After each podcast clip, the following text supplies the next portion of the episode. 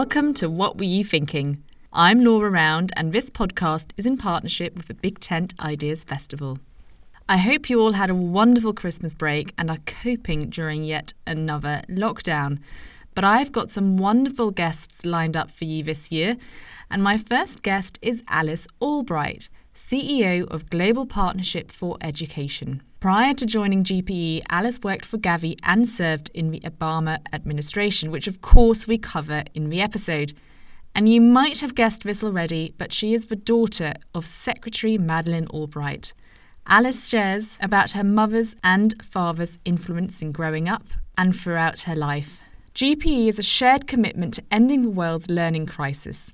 It is the only global partnership and fund dedicated entirely to helping children in lower income countries get a quality education so they can unlock their potential and contribute to building a better world. GPE mobilises partners and funds to help 76 partner countries transform their education system and deliver quality learning to more girls and boys, especially those who are marginalised by poverty, gender, disability, or displacement. GPE is currently calling on world leaders to raise your hand and pledge at least $5 billion for the next five years to help GPE transform education in up to 87 countries, which are home to more than 1 billion children. Over the next five years, this funding will help ensure that 175 million children can learn and enrol 88 million more children in school.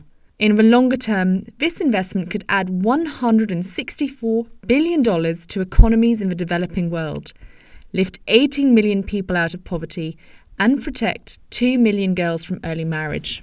I think the work GPE is doing is phenomenal, and I'm really proud to be one of their UK champions. Alice, thank you so much for coming on to What Were You Thinking? Uh, it is an absolute honour because I know your the work you have done throughout your career is incredible, and especially in your role as CEO for Global Partnership for Education in particular, it's really interesting and of course close to my heart. I'm very pleased to be a UK champion for for the cause, which is uh, ahead of the replenishment next year, which is very important. But also, your mother is of course a striking figure, and what I ask, you know what we try and find out of this podcast is you know the, the, the influences in your life. And your mother has been a role model to so many women and men around the world. Uh, so i can only imagine what a role model she must have been for you. But just to give you an example i mean my mother told me from a very young age the famous quote that you know there's a special place in hell for women who don't support other women. And that really stuck with me. And i think of it very often and it's something I really try and live by. So it really interesting to hear, you know, what what influence your mum had on on on your life and, and career. Well, Laura, thank you so much for inviting me to be on your podcast. Uh, and you know, we also are delighted um, that you are working with us as one of our UK champions. Um, so this is really a very special opportunity uh, for me. We haven't done uh, a ton of podcasts. So in some ways, I'm a, a podcast neophyte, but uh, it's wonderful to get to get to be with you. Um, so I've had I've been incredibly fortunate to have uh, two parents who are incredible role models uh, for me, both my mom and my dad.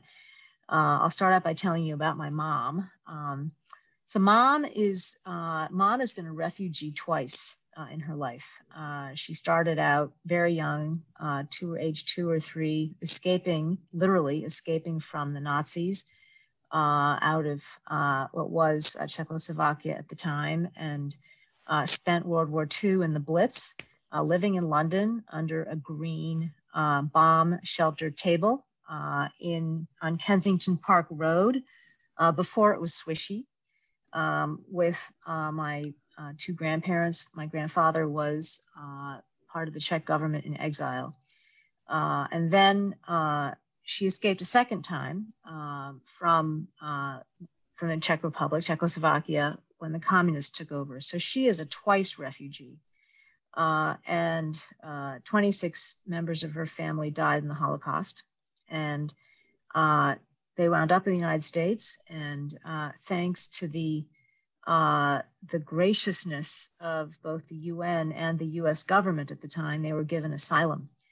And, uh, and she has never forgotten her, uh, her gratitude to the United States uh, for taking them in uh, after twice being refugees. And they made a life in the United States. And you know, even though she uh, then, of course, as we know, you know, became uh, the 61st Secretary of State and the first woman uh, to occupy that job, she to this day never forgets her gratitude uh, to the United States. Uh, and this is something very relevant to my uh, current work the role that being able to get an excellent education uh, when she arrived in the United States played uh, in her life. She went she went to great schools in Denver where they settled, then went to Wellesley, then went to Columbia, um, and settled in very well uh, due to the graciousness of the United States and due to the ability to get a great education. My grandfather also then started a graduate school at the University of Denver. Uh, which my sisters and I called BUMPA's School of Foreign Service, because that's what we called uh, my grandfather was BUMPA. Um, so she is a fantastic role model, but she's also, uh, to my sisters and myself, been you know one of our best friends, um, but also a fantastic role model about you can be a professional and be a mom at the same time. And uh, when she was at the State Department, uh, for example, and she had done this in her previous jobs, uh, she asked the switchboard of the State Department. She said, "If the children ever call, put them through." Uh, and the grandchildren. I, I, I had the first grandchild. Um, so if any of them call, put them through um, because she made sure that we knew that uh, we could always get her if we needed her. Um, and so she never, ever, ever has forgot that she was a mom. And she still doesn't ever forget. She calls me every night still to find out uh, wow. uh, if we're okay. Still, she calls me every night at about 6.15.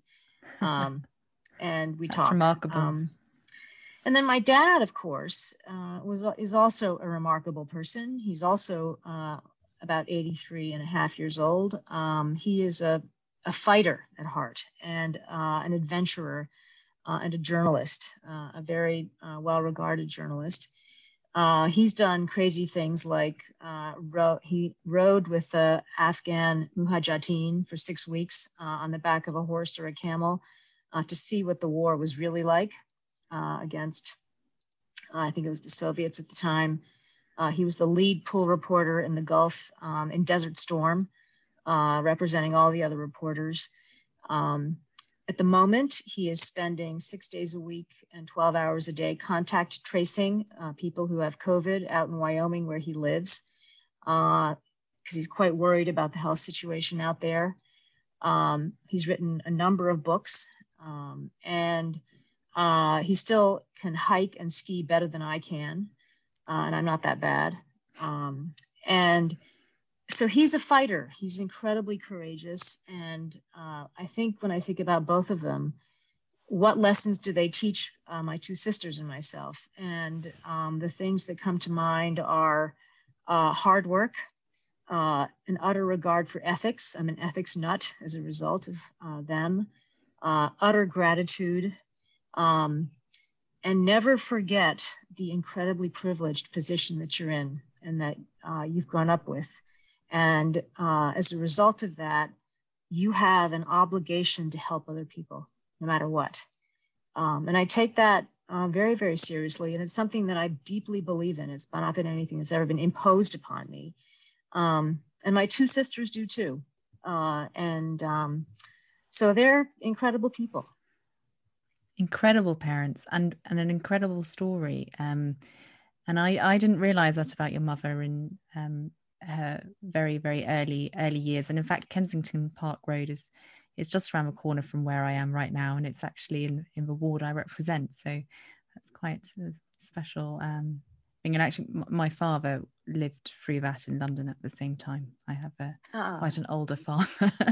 Um that's uh, that is fascinating and it's and it's really heartwarming to hear and actually one of the things i was reflecting on ahead of this call was how remarkable it is of course your mother was a trailblazer in in her generation in that time which was wasn't easy uh, for women and to have and three daughters who all gone off to do incredible things. You know, the role of a man in that household and family is incredibly important. And so that is that is very special to to hear.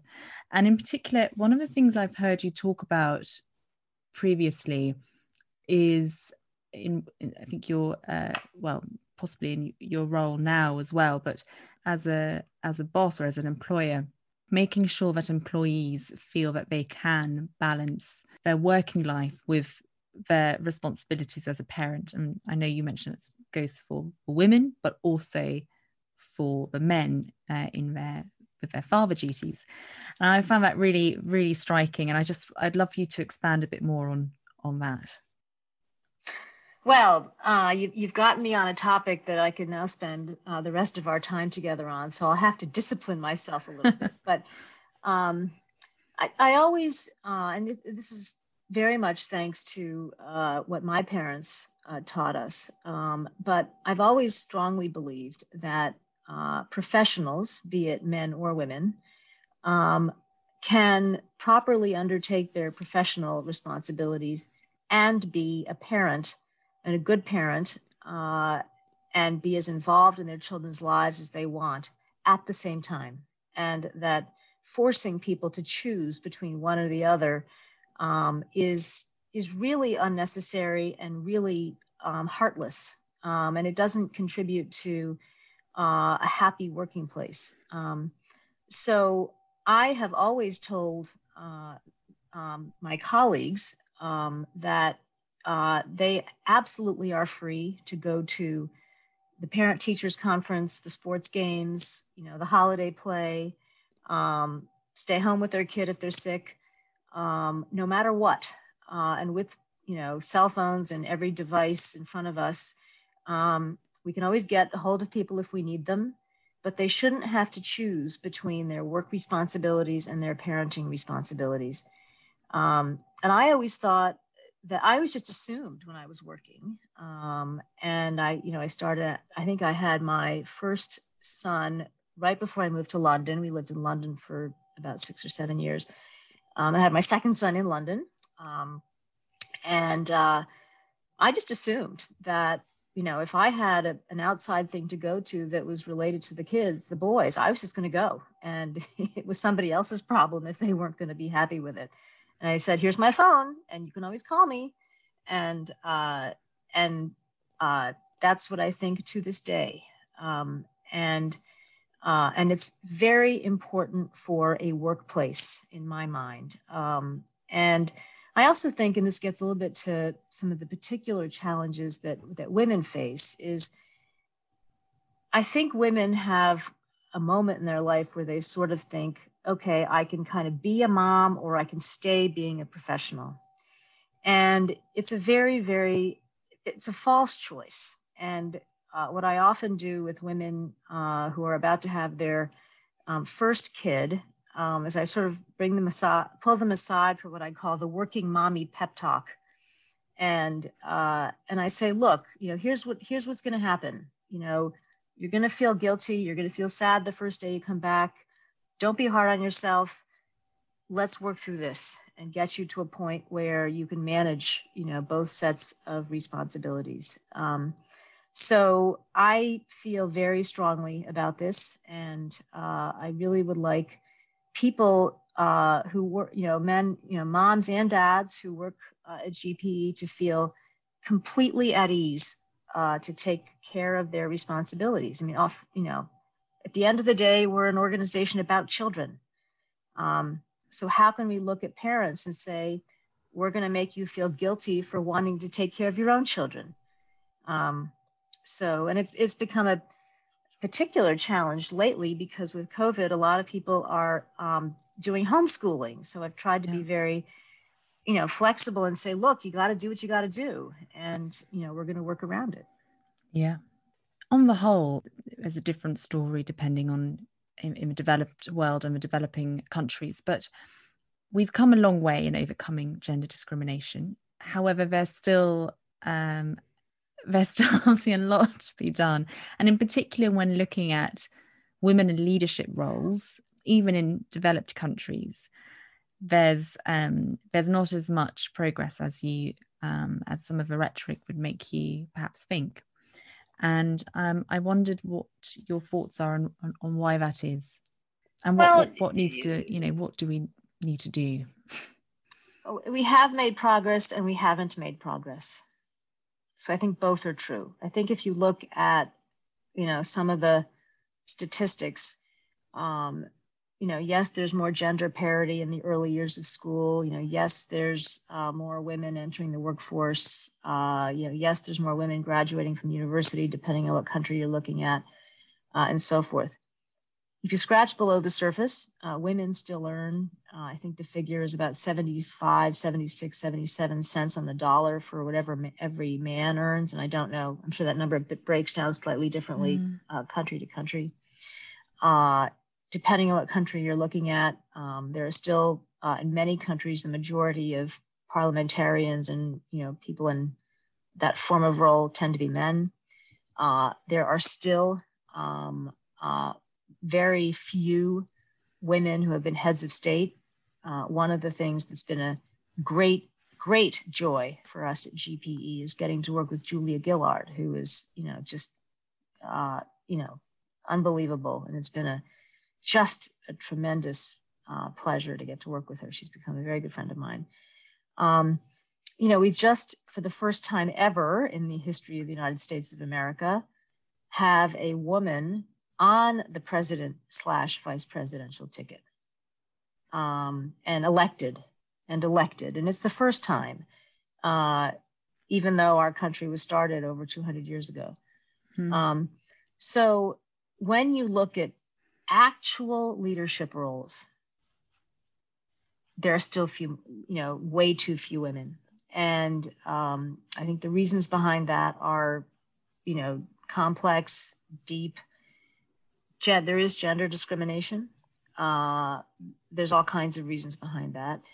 Um, one of the things that we pay a lot of attention to at GPE is gender and girls' education in our work. And one of the things I'm I've been sort of making a stink about this for a while. Uh, one of the things that we've gone from is a gender equity strategy to a gender equality strategy. And of course, uh, the difference there is with equality, you look at the barriers that keep girls out of school. Uh, we've now hardwired gender throughout our work in our new strategy that was just approved uh, a couple of weeks ago. And we've now set up uh, a gender, special gender window uh, with a focus on girls' education. And the reason for all of that is that there are a, a pernicious set of factors that still keep girls out of school, um, whether or not it's expectations of early childhood marriage, uh, gender based violence, which is increased during the, the pandemic, which we're very worried about. Uh, you know, societal expectations, uh, you know, poverty often leads families very uh, sadly to make a, a, very difficult choice to be able to educate only one child, and they tend to pick the boy. Um, so it's, you know, we, we need to open our eyes and realize that we still have a long way to go. Um, whether or not you're working, you're thinking about uh, developing countries, developed countries, all over the place, uh, to true gender equality. Um, it's it's still a real real challenge. Yeah, I'd love to ex- delve into that a bit a bit more. Um, but first, I'd like to ask you. I mean, we've heard about the, your remarkable parents and the obvious influence that they would have had. But is there another individual that you would say has impacted your thinking in life?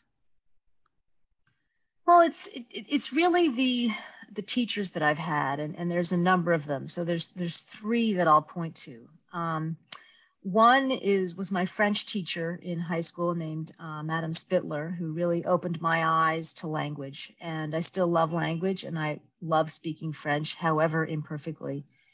Um, then uh, my math teachers, I love numbers, uh, and I love the precision of numbers and the sort of rationale and the order uh, of numbers. Um, third was uh, my, one of my history teachers uh, at college uh, who really opened my eyes to all of the policy and history issues uh, surrounding um, the developed world versus the developing world. And that gave rise to my career choice, that is still my career choice. Um, and uh, also really introduced me to a lot of the nuances of um, FDR's foreign policy choices and his insistence that uh, the colonies be, the empires be dismantled because it was bad for the people living in the colonies.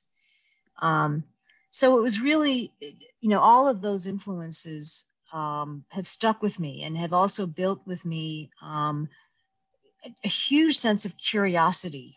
Um, you know, one of the the questions you asked is what fav- what's one of your favorite object objects?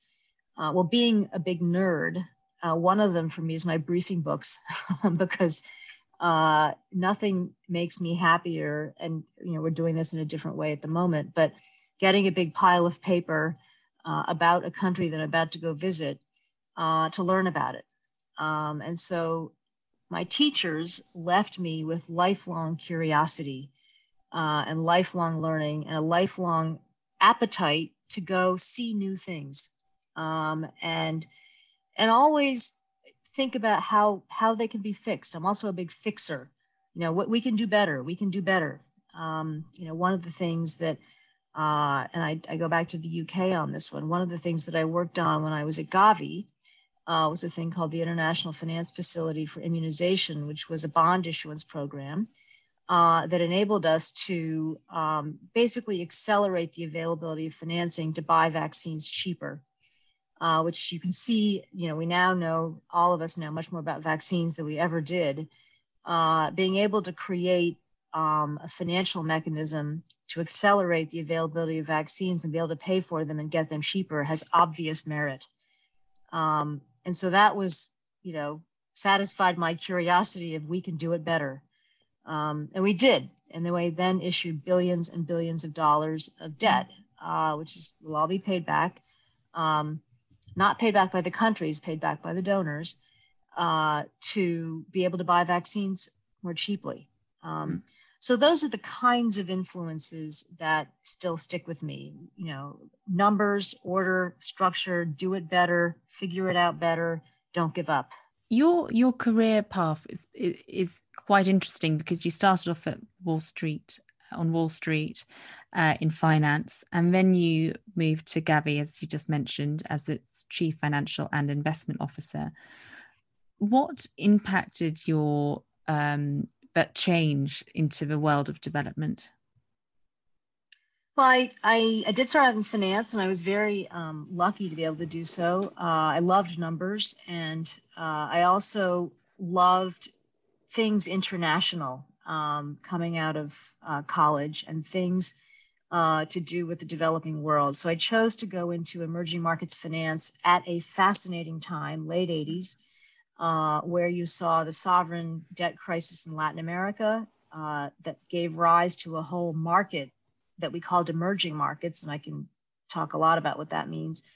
Um, I then uh, turned my attention to what were the market impacts of the coming down of the Iron Curtain and all of a sudden markets in Eastern Europe, uh, and uh, the ending of apartheid, uh, which opened up the world to then again doing business in South Africa. I spent between let me get my dates straight February 1994 and uh, July 1999, going to South Africa once a quarter um, to do business there and assess the sort of uh, risk environment there. Fascinating, fascinating uh, period of time uh, to be doing that.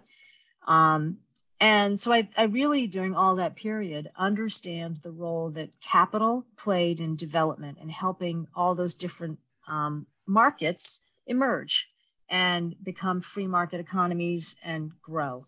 Um, learned a lot about that. Um, but then I decided I wanted to really again step up in the way of purpose. And uh, I joined, um, I was shown the opportunity to become the first CFO of what was then almost a startup called, um, well, it was the Vaccine Fund, but it was part of Gavi. And uh, I built the financial team from scratch. Uh, we built, a, we did all kinds of things, you know, an investment policy that enabled us to buy vaccines. We did the IFFIM.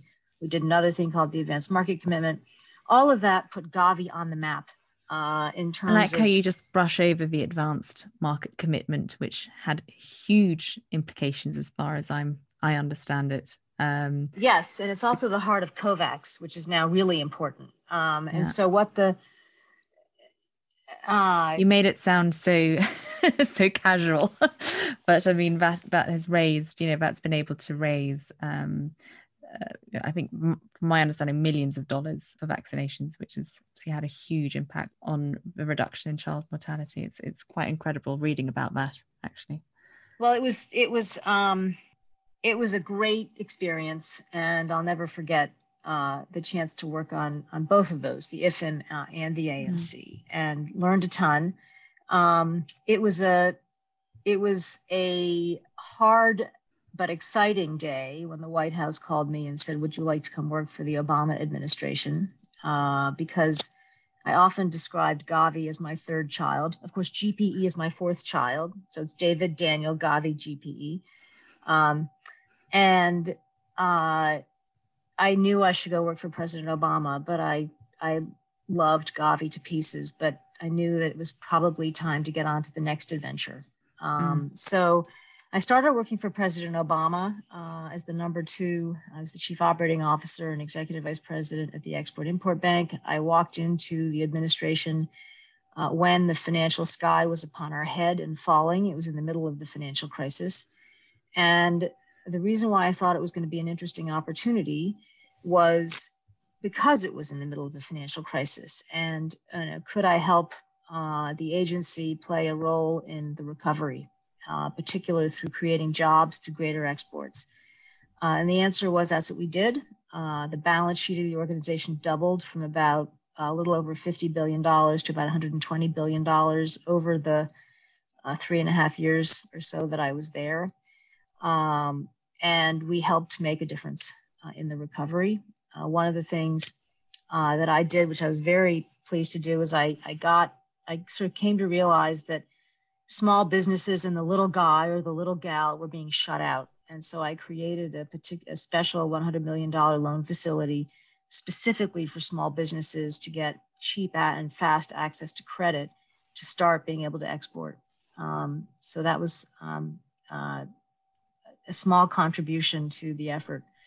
Um, but then GPE called and said, uh, you know, would you like to apply to be our chief executive officer? You'll be the first chief executive officer. And the point is to come and take uh, this organization that had been uh, a smallish organization that needed some direction and some uh, some getting to the next level. Uh, would you like mm. to hmm. do that?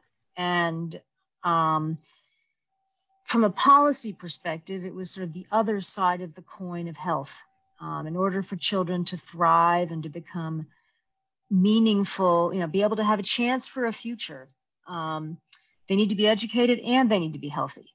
Uh, and so I thought that the opportunity to uh, help build an organization to the next level uh, in the other critical policy area that goes along with health education, I thought that would be an interesting opportunity.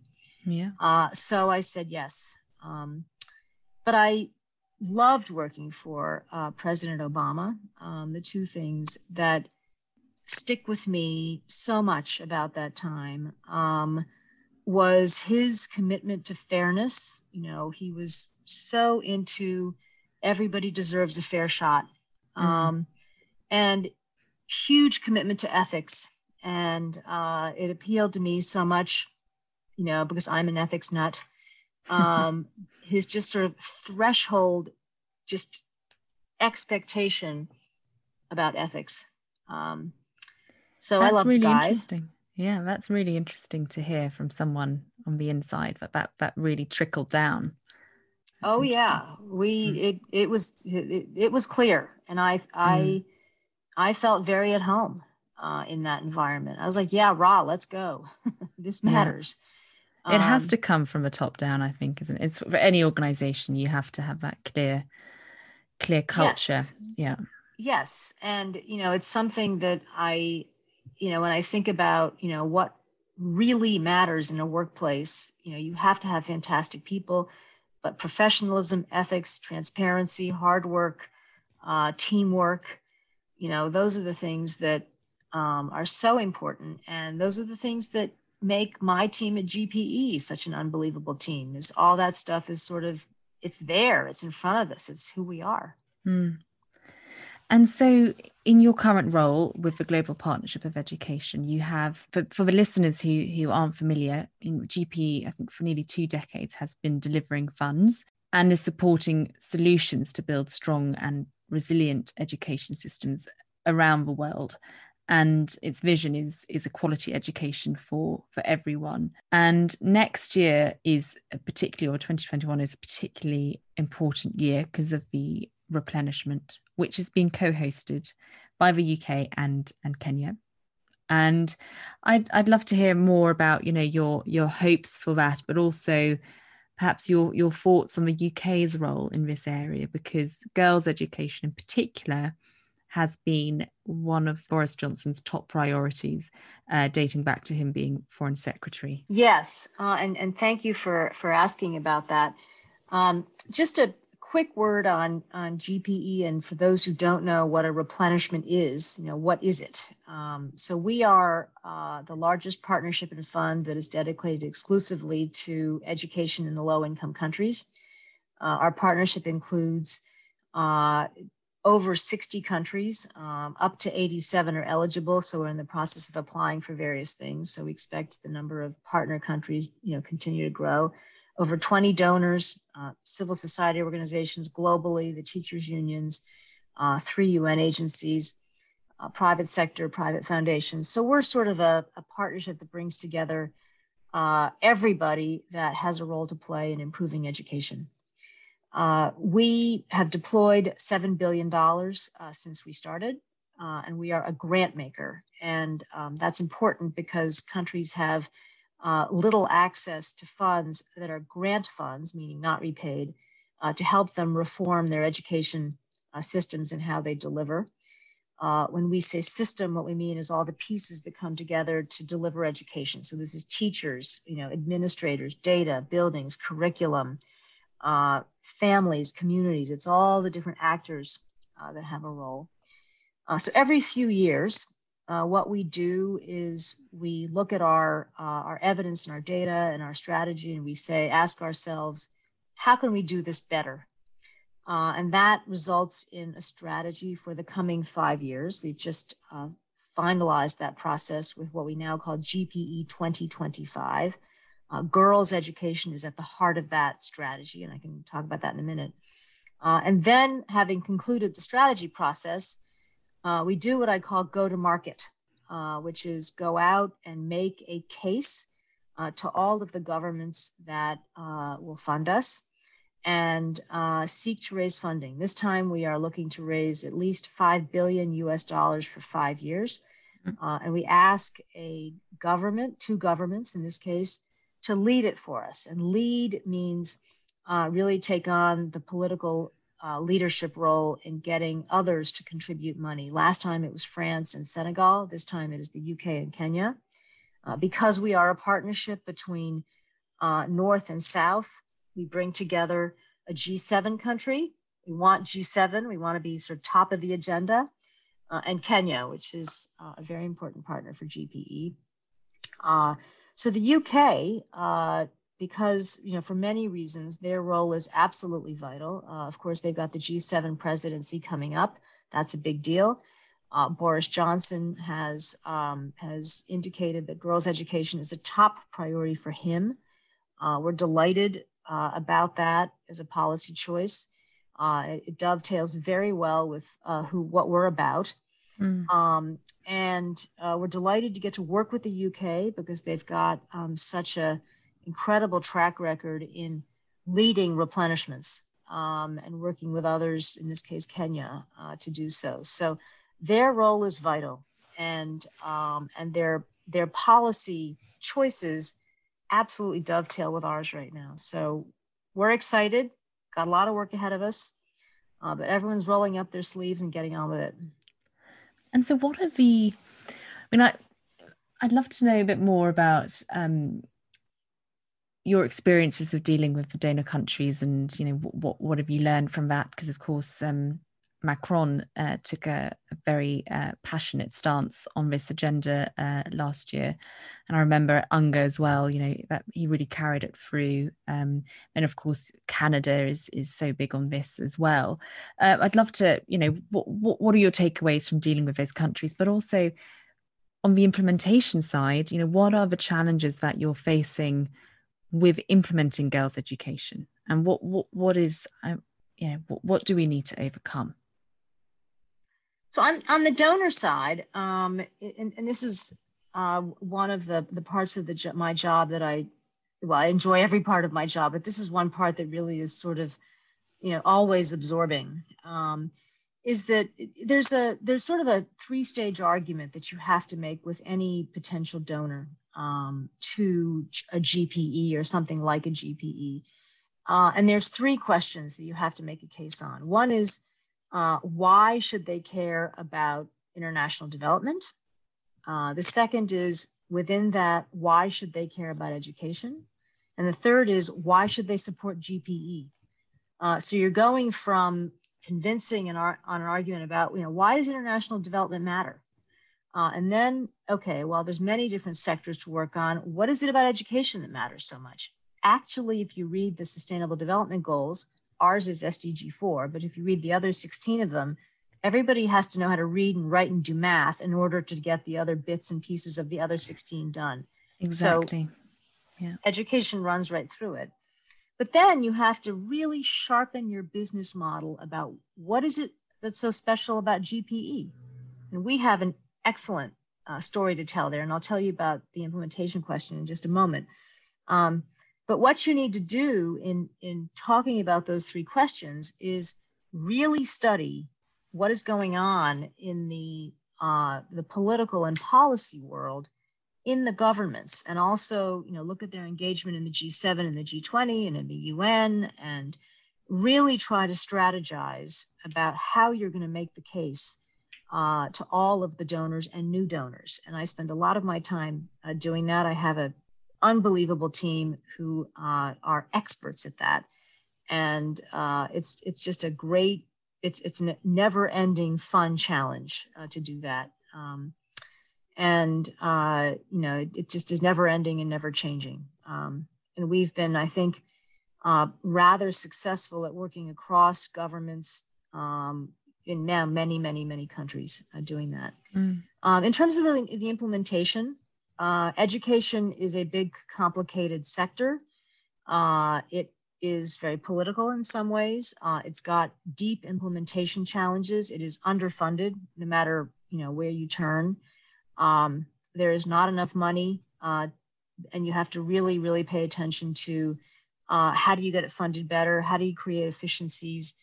Um, there's also a big sort of national interest dimension to it, in the sense that countries want and ought to have the sovereignty to make their own curriculum choices.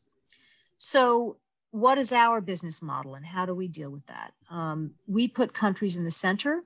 Uh, we think about education systems as needing to function well and helping give, you know, so what the GPE platform does is it gives, it's assembled a big set of tools money, know how, advocacy, uh, measurement, um, partnerships assembled a big set of tools to help governments uh, make their systems better. Uh, so we're not just about a set of little projects here and there. We're about improving how education systems deliver over time, uh, from the policy choices down to the implementation, down to the measurement, and to get a sense of okay, what does that really mean? Um, two very good examples to look at uh, who've been very successful are Finland and South Korea. And both of them made choices, um, you know, uh, Korea after the Korean War, uh, Finland after World War II, that part of their recovery was going to be education. And they organized policy, financing, relationships with teachers' unions, um, curriculum choices, uh, sort of right the way through all the pieces of an education system and they were going to lean into it.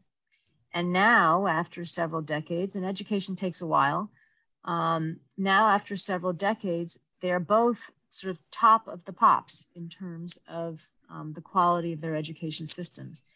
And that's what uh, the countries that we work with aspire to. And um, we're beginning to see some real progress. Um, COVID has uh, turned some of that back, but we're going to still lean into it even further um, because education is the answer to recovery. It is the answer to climate change. It is the answer to turning around poverty. Um, I was just go right to, down the list.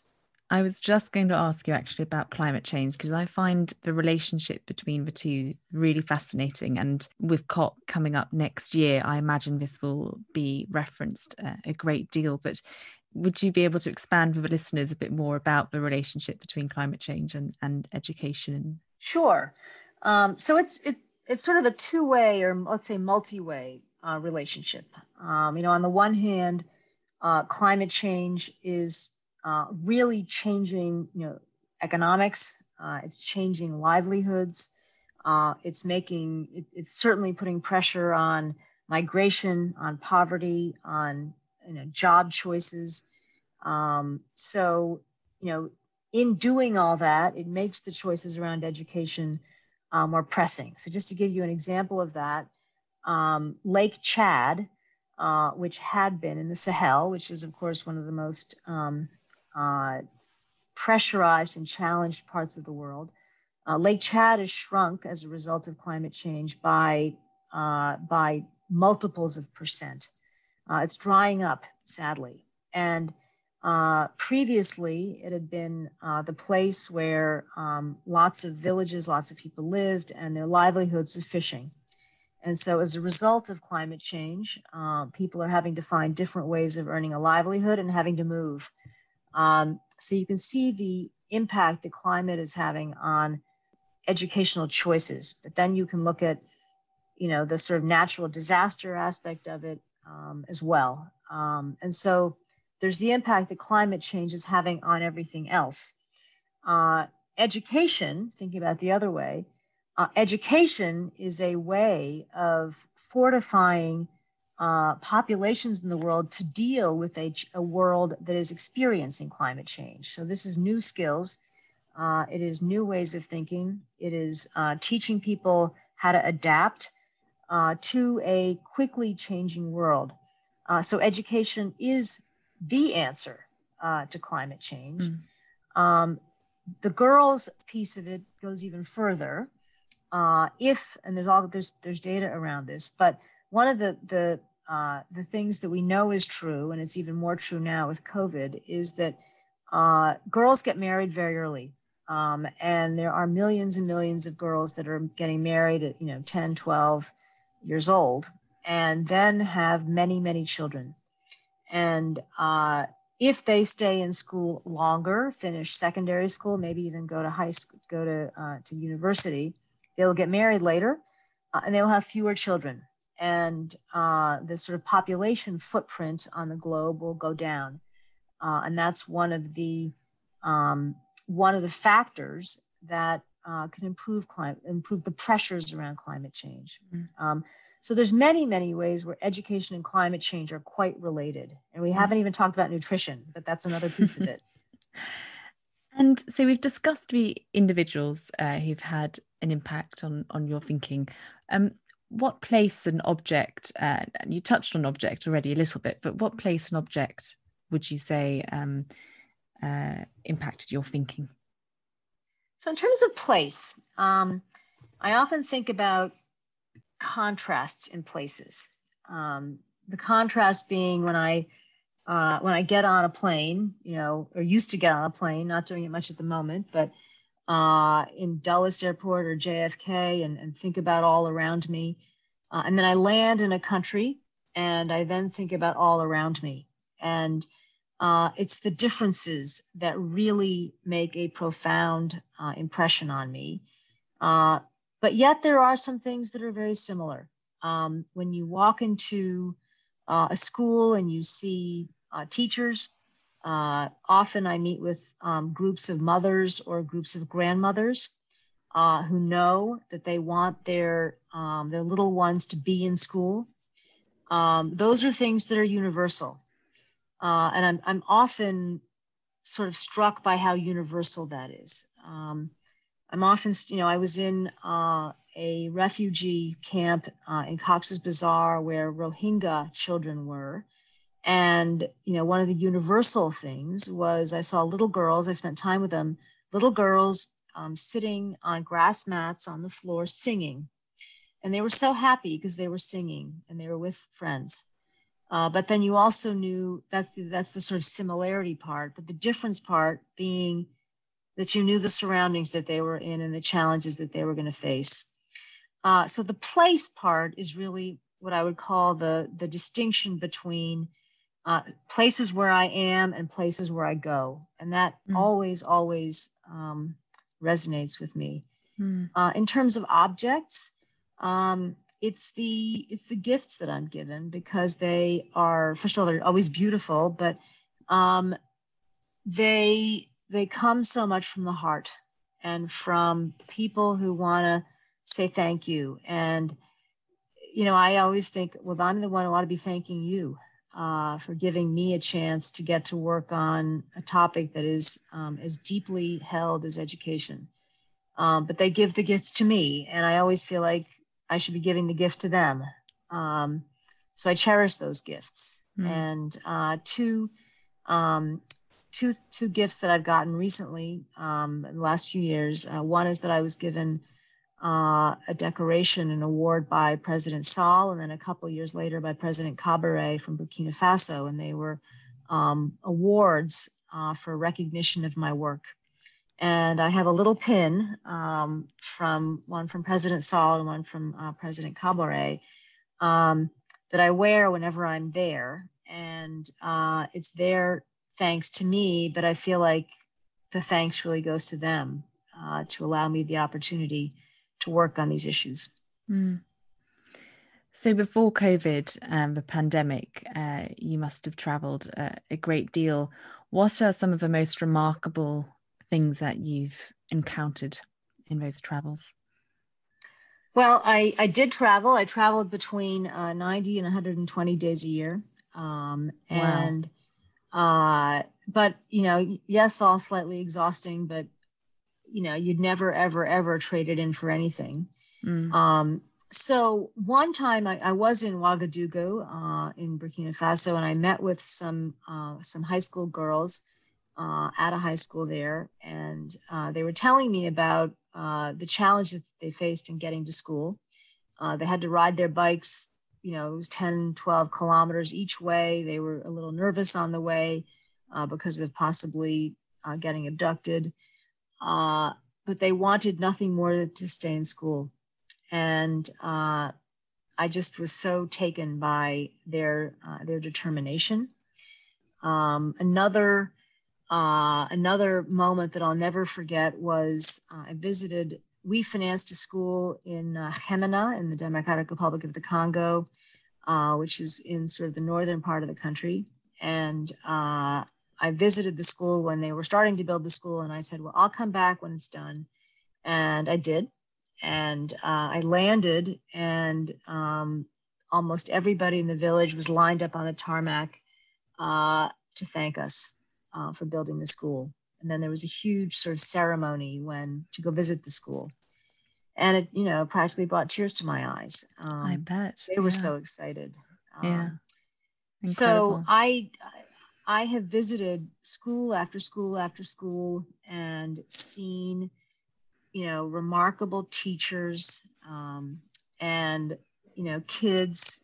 Um, another trip I'll never forget was uh, to Malawi. We went for three days and uh, started in Blantyre and drove up to Lilongwe and visited uh, with um, adolescent girls who were um, no longer able to go to school. They had, I think, principally due to stigma, they had contracted AIDS. Of course, Malawi was one of the countries in the world that had some of the highest incidence of AIDS at the beginning of um, uh, the AIDS crisis.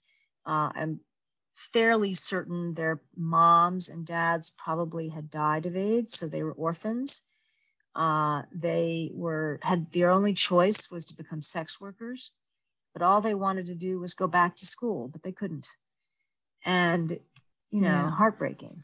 And we met with them over and over again. Um, mm. So what what sticks with me so much is meeting with kids who want to go to school, girls who want to go to school, uh, but for whatever reason can't. And um, yeah, so th- those are the memories that I will always cherish. Not only because they're such courageous people, but it's a reminder of why. So why are we doing this?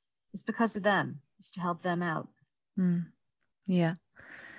Hey, that's that's very powerful. Very powerful indeed. And as a final question, become one of my sort of uh, staple questions on top of the other three. But what is the best piece of advice you've you've received, or you know, what advice would you pass on? My goodness. Um, Your final uh, piece of uh, wisdom.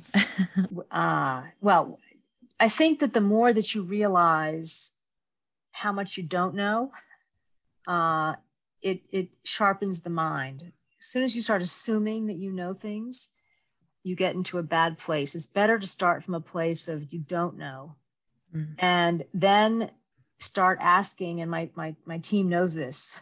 start asking why, and why, and why, and start start chipping away at conventional wisdoms, and that's when you start being able to solve problems.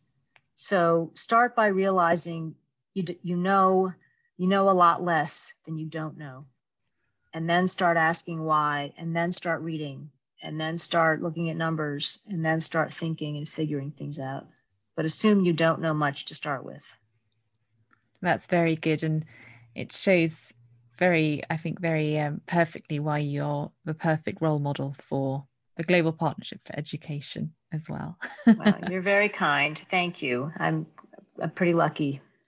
Um, well, thank you for everything you're doing, and and thank you so much for coming on. What were you thinking?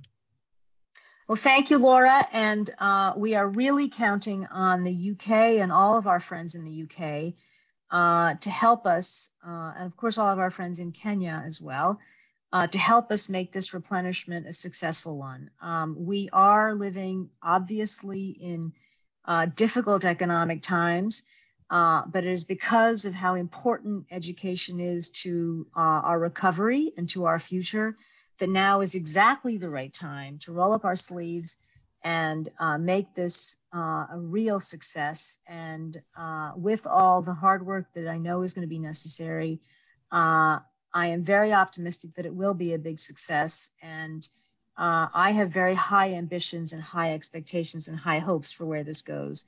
Um, so, huge thanks to all of our friends in the UK and Kenya. Absolutely. Thank you so much, Alice.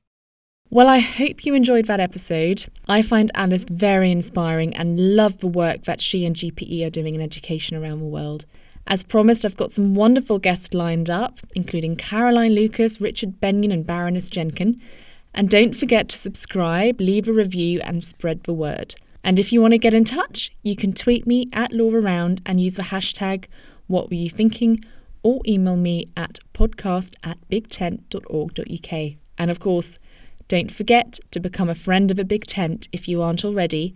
You can use the code podcast for some brilliant discounts.